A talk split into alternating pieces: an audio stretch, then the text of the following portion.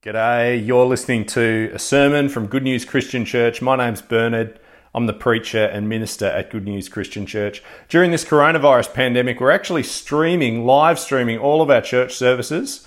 So after you've listened to this sermon, you might like to on Sunday morning, Australian Eastern Standard Time, 9:30, get across to our YouTube channel and join us for a whole church service. It's never been easier to come to church. Anyway, for now, why not read the Bible readings that are written down in the description. Uh, read those and then listen to this sermon and get in touch sometime. I'd love to hear how you go with it. Cheers. Has hope taken a bit of a beating in your life in recent times? Has hope taken a beating in your life just recently? Today we're starting this series in Romans, starting at chapter 5, and God willing, we'll make it to chapter 11 over the coming months.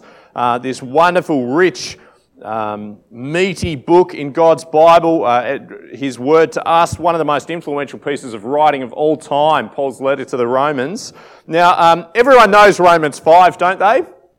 Let, uh, permit me to be a little bit cheeky for a few minutes here. You probably know Romans 5 uh, for one of a few reasons. Uh, number one, because with Romans 5, you can wheel it out any time that you want to start a roaring good theological fight uh, Romans 5. So, Romans 5, verse 12 says, Therefore, just as sin entered the world through one man, and death through sin, and in this way death came to all people because all sin, and then along with verse 18, consequently, just as one trespass resulted in condemnation for all people, uh, the fight goes something like this.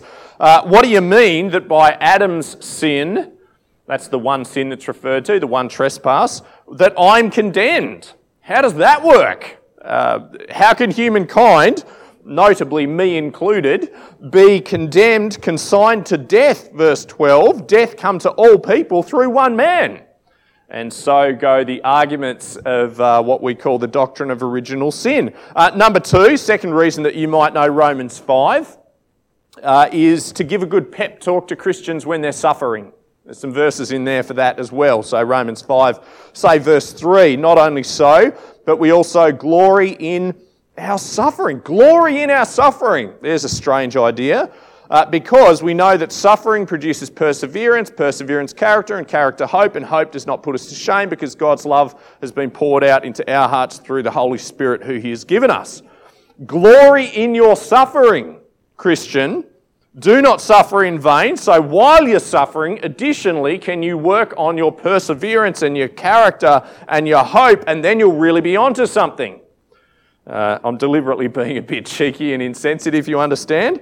Uh, number three, third reason that perhaps you know Romans pretty well is because it is a cracker of a passage uh, for church liturgy specifically the Lord's Supper. And in fact, I hope to read from it a little bit later on in that connection. Romans chapter 5, verse 6. You see, at just the right time, when we were still powerless, Christ died for the ungodly. Or verse 8, that God demonstrates his own love for us in this while we were still sinners, Christ died for us, right? Theological arguments. Romans 5 is known for it. Um, perhaps insensitive pep talks. Romans chapter 5 uh, liturgical uh, lyrics, if I can put it that way. Romans chapter 5. It's a well known passage. But today, friends, I want to take not just a verse or two, you know, a memory verse here or there. Can we take the whole of Romans 5 and bring it to bear on this question Has our hope taken a bit of a beating in recent times? Because Romans 5 is about hope. Romans 5 uh, takes what I think are two of the greatest enemies of hope. The, the forces that erode a healthy and happy sense of hope in our lives, uh, and, and, and it brings the gospel to bear on each of those enemies, those foes of hope. Romans 5 stares down the barrel of suffering and it stares into the heart of sin. And it asks you, Christian, what toll have suffering and sin taken on your sense of hope, on your optimism, on your assurance of your future in salvation through the Lord Jesus Christ. When you look at the suffering of the world, when you experience hardship in your own uh, body and self, does your hope actually take quite a hit? uh, when you live with sin in your life, uh, or when you see the sinful hearts, can I gently put it this way, of, of the people that you long to see come to Christ, that you pray for, uh, does your hope suffer a blow, Christian?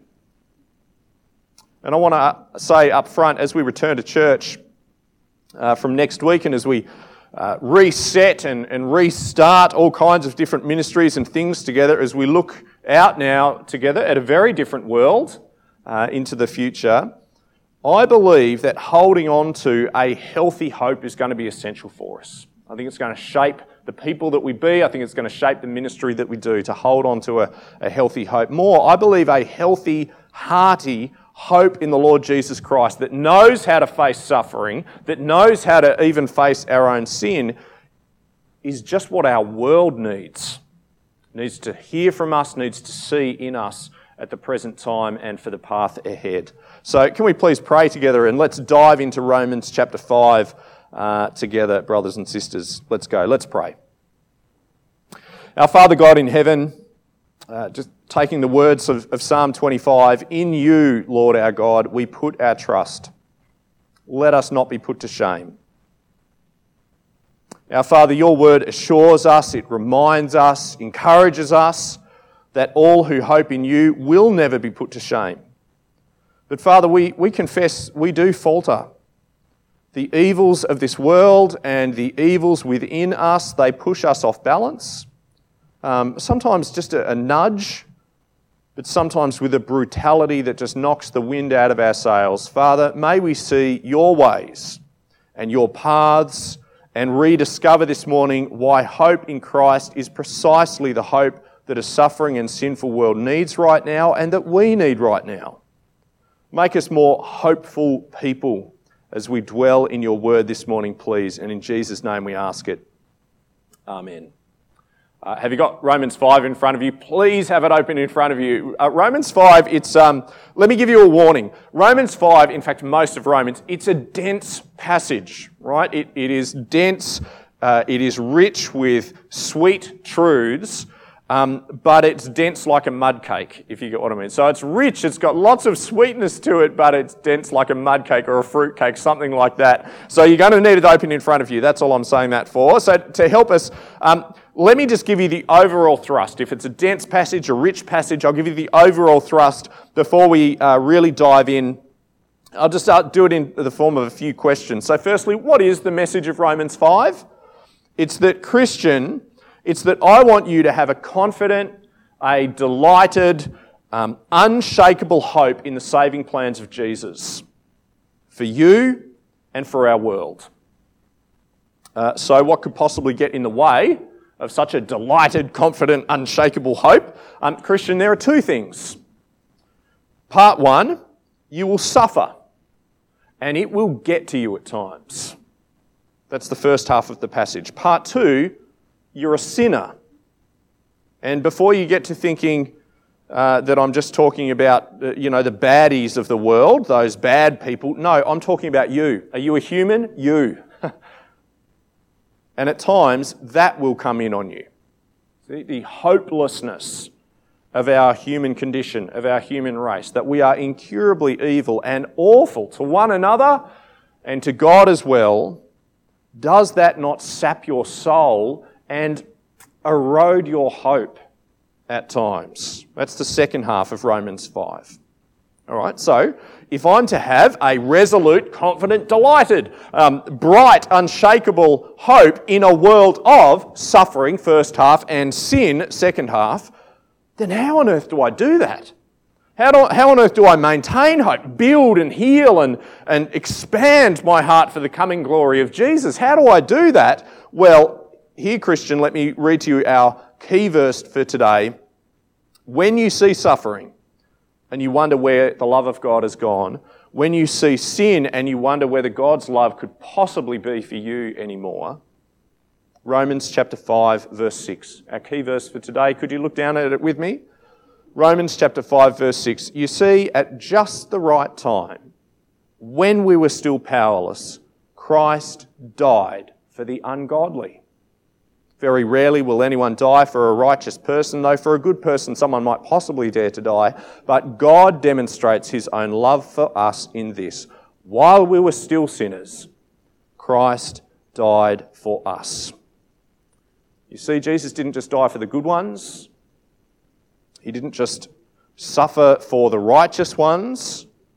So, Christian, will you let suffering help you to see Jesus? Will you let pain even specifically point you to Him because of what He went through for you? There, where we see the love of God for the powerless. And will you let sin even lead you, yes, to a godly sorrow, but a sorrow that is secure in this that God demonstrates His own love for us in this while we were still sinners? Christ died for us. Do you see where we're headed for today? The love of God in the suffering of Jesus for actual sinners, taken together, that serves to bolster our hope, reinforce our assurance precisely in the midst of suffering and sin, fuel our longing for His glory.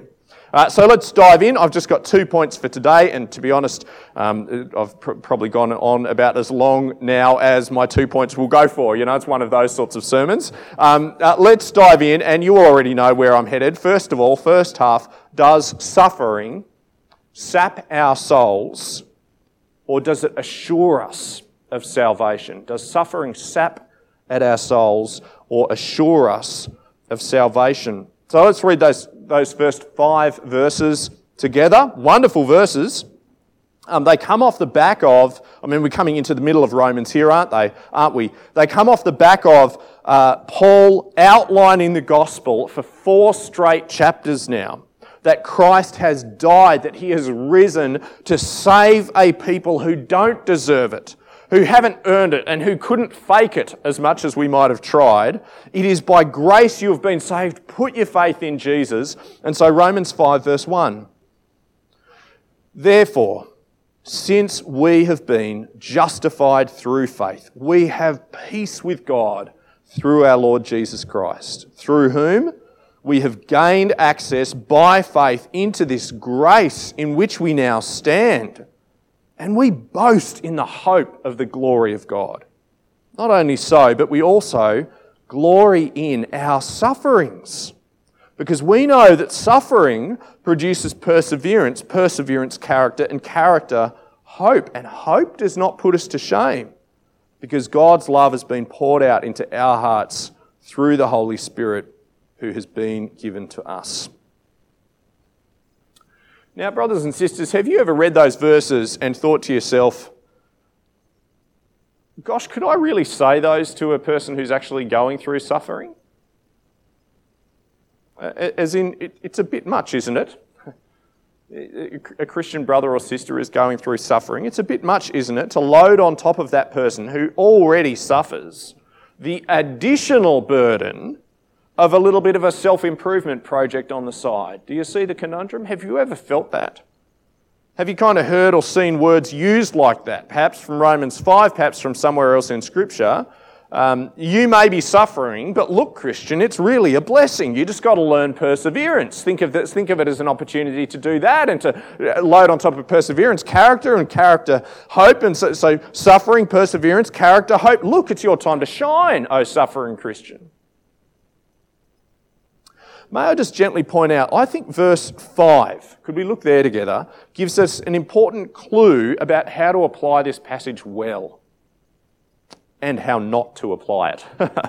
um, and it's this so, perseverance, character, hope, those things flow, according to these verses, I think, not from within you because you're strong enough, because you dig a little bit deeper, because you have what it takes.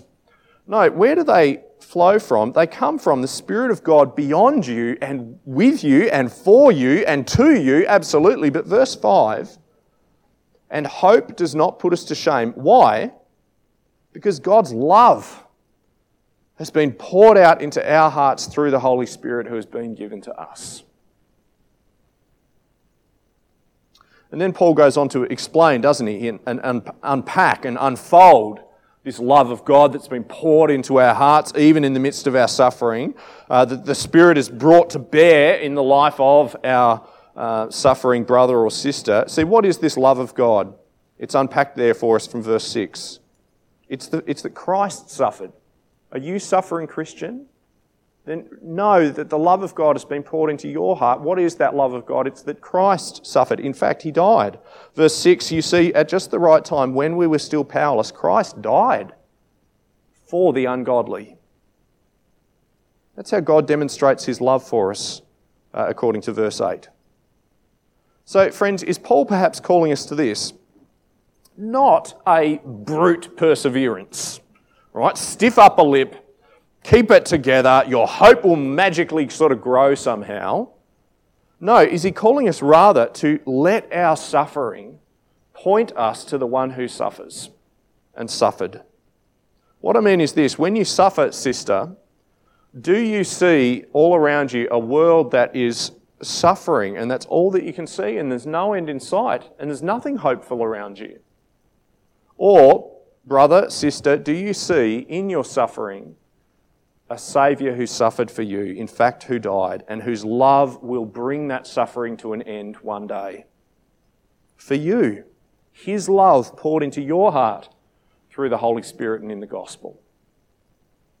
Paul wants my suffering, I think, to direct my eyes to Jesus, doesn't he?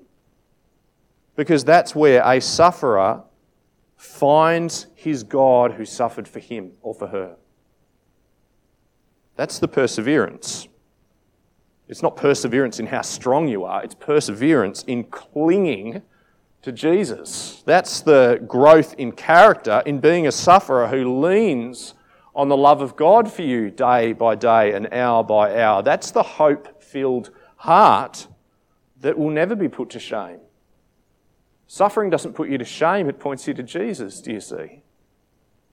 So let me ask you again has your suffering has it sapped your soul? Or has it assured you of salvation as it's caused you to look afresh to the Lord Jesus Christ in his suffering for you? Has the suffering all around us at the present time, has it taken its toll on you, brothers and sisters? Has it eroded your sense of hope at what God's doing in the world and his glory? Can you honestly look out on our weary and worried world right now and say, you know what, one day, do you have that bright sparkle in your eye? One day, this world will be filled with the glory of God and suffering will be no more. I can see it, I know it, I see it because of Jesus. Can we see Jesus, friends? So, secondly, second point. So, firstly, does suffering sap our sense of hope and or, or does it assure us of our salvation through the one who suffered? But secondly, do we face sin with a desperate uncertainty or with a secure sorrow? Does sin sap our souls before the Lord, friends? Does it sap your and erode your hope of ever reaching that happy place where sin is no more, even in you?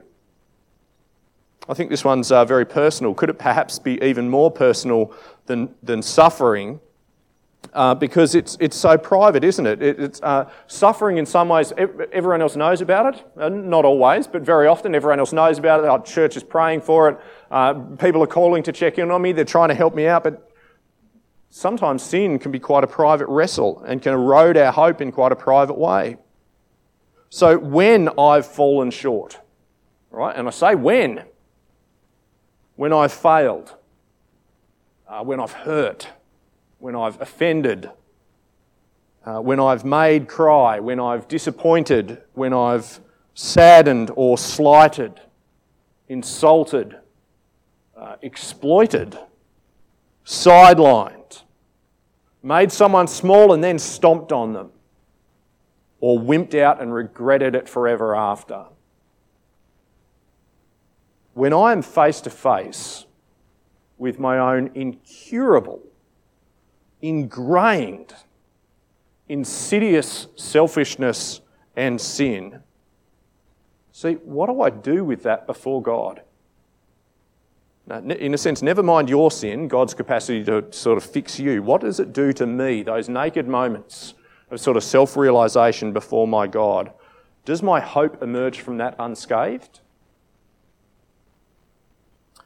Now, friends, Romans 5, as I said at the start, is uh, it's famous for distracting us, actually, um, from really talking about sin in a personal way. How? By starting theological arguments about who's to blame for sin in the first place, and specifically who's to blame for its consequences, one way um, or another. Now, how is that? Well, Romans 5, let me, let's have a quick aside here. Romans 5 puts two things before us that I suspect as Christians we all believe, but it it doesn't quite tell us how to put them together. And that's where the arguments sort of start. So, the two things very quickly. Number one, every single person on the planet, since the time of Adam to the instant that you're reading this at the present time, is incurably sinful. Uh, do you agree with that? I suspect most of us do. As brothers and sisters in the Lord, it's certainly part and parcel of our gospel story, isn't it? Um, and incurable, when I say that, I mean we haven't found a cure yet to make humans holy, noble, and righteous, and wonderful, and pure, and none of us has escaped sin, have we? And but for the power of God, none of us could ever hope to, realistically. Isn't that true? Uh, let me say this uh, clearly, given the, the present crisis that we're in. The, the crisis of sin dwarfs the crisis of coronavirus. It does. It, sin infects every single human soul. Uh, so, Romans 5, verse 12, therefore, just as sin entered the world through one man, and death through sin, and in this way death came to all people because all sin, it infects 100% of the human race. But the second part is it is 100% lethal. It kills us through the judgment of God. Romans 5, verse 17. Cast your eyes down to verse 17, where it says, uh, partway through, by the trespass of the one man, death, death reigned through that one man. Uh, down at verse 18, partway through, one trespass resulted in condemnation for all people. I wonder, have you recently given considered reflection, I guess, to your standing before the throne of heaven and the judgment seat of Christ apart from the gospel of Christ? I think Romans 5 is designed in part to ask us who are we kidding, friends? What hope do we really have? I'm honestly not better or good enough. Uh, I'm not. Am I any better than Adam was? Uh, or any other generation through history for that matter? Uh, am I any better than you in any sense that actually matters? Or my parents or my grandparents? Uh, am I a better human being in any kind of absolute before God with any sort of significance kind of way? Now, let me just mention this. The theological biffo in these verses is over this question, right? So I may be judged before the throne of God for my own evil, self absorbed, sinful acts, thoughts, track record, the whole thing because I've sinned, sure. But am I also, and will you also be judged, condemned before the Lord, just because you're a child of Adam? Just because you're a human. Romans 5, you see, seems to treat humankind as a block, as a whole, as a bunch so, Romans 5, verse 15, for example, for if the many died by the trespass of the one man, how much more did God's grace and the gift that came by the grace of the one man, Jesus Christ, overflow to the many? See how humanity there is being considered as a whole block, either under Adam or under Christ. Verse 18. Consequently, just as one trespass resulted in condemnation for all people, so also one righteous act, referring to the death and resurrection of Jesus, resulted in justification and life for all people. Are we condemned not just for what I've done, but in fact for who we are as children of a human race that is sin all the way down? Now, personally, friends, I think the answer is yes. I think it's both. And I actually think the two are inseparable when you dig into it a little bit. Uh, we can talk that through some more uh, another time if you'd like. I'm not going to dwell on it any further than that. But can we see at least this? Whose humanity do I belong to? Do you belong to? Whose should I belong to? Do I deserve to belong to? I fit with Adam's humanity. I'm that kind of human the broken kind. I don't belong to Christ. I don't deserve to be anyway. Now, friends, does that get its claws into our hope from time to time? Because I'm not half the man that I wish that I was. And, and what does that do to my confident, kind of glowing, glorious, abundant, optimistic hope about God's uh, plans for me? Does suffering does my own sin sap my soul of hope, brothers and sisters? Does it sap yours? Well, friends, if it does, and I suspect it does sooner or later at one time or another, in one respect or another, if it does, I reckon verse 7 is for you. As we move towards something of a conclusion now, as we wrap things up and bring things together, I think verse 7 was written for people like me and for people like you. Can we read it together? I used to think verse 7 was the weirdest verse in all of Romans 5 because why does Paul even need to say it? Why is it even there? It seems redundant. Friends, I think it's there for sinners like me, isn't it? And sinners like you to remind us. Have a look. Uh, we'll read from verse 6 where Paul says, You see, at just the right time, when we were still powerless, Christ died for the ungodly. Verse 7 Very rarely will anyone die for a righteous person, though for a good person, someone might possibly dare to die. But God demonstrates his own love for us in this while we were still sinners, still sinners, Christ died for us. Verse 7 is there to remind me Jesus didn't die for the good ones for the ones who deserve to be part of his family, for the ones who aren't broken, for the ones who don't have a patchy track record. He died for you. He died for me. Uh, someone might possibly die for a mate, you know, for a good person. A right, you know, it, it happens sometimes, maybe. But that's not our hope. Our hope isn't that Jesus would die for me because I'm one of his mates. Jesus died for Adam. Jesus died for stinkers. He died for you. He died for sinners. Do you see? Did he die for you, friends, this morning? Have you taken hold of that? Verse 6 You see, at just the right time, when we were still powerless, Christ died for the ungodly. So let's wrap up with this. Christian, does suffering sap our souls, or does it assure us of salvation as it points us to Christ, the one who suffered, no, the one who died for us. Christian, does sin sow seeds of uncertainty in your soul? Does it sweep away your sense of security and your hope of salvation before the Lord?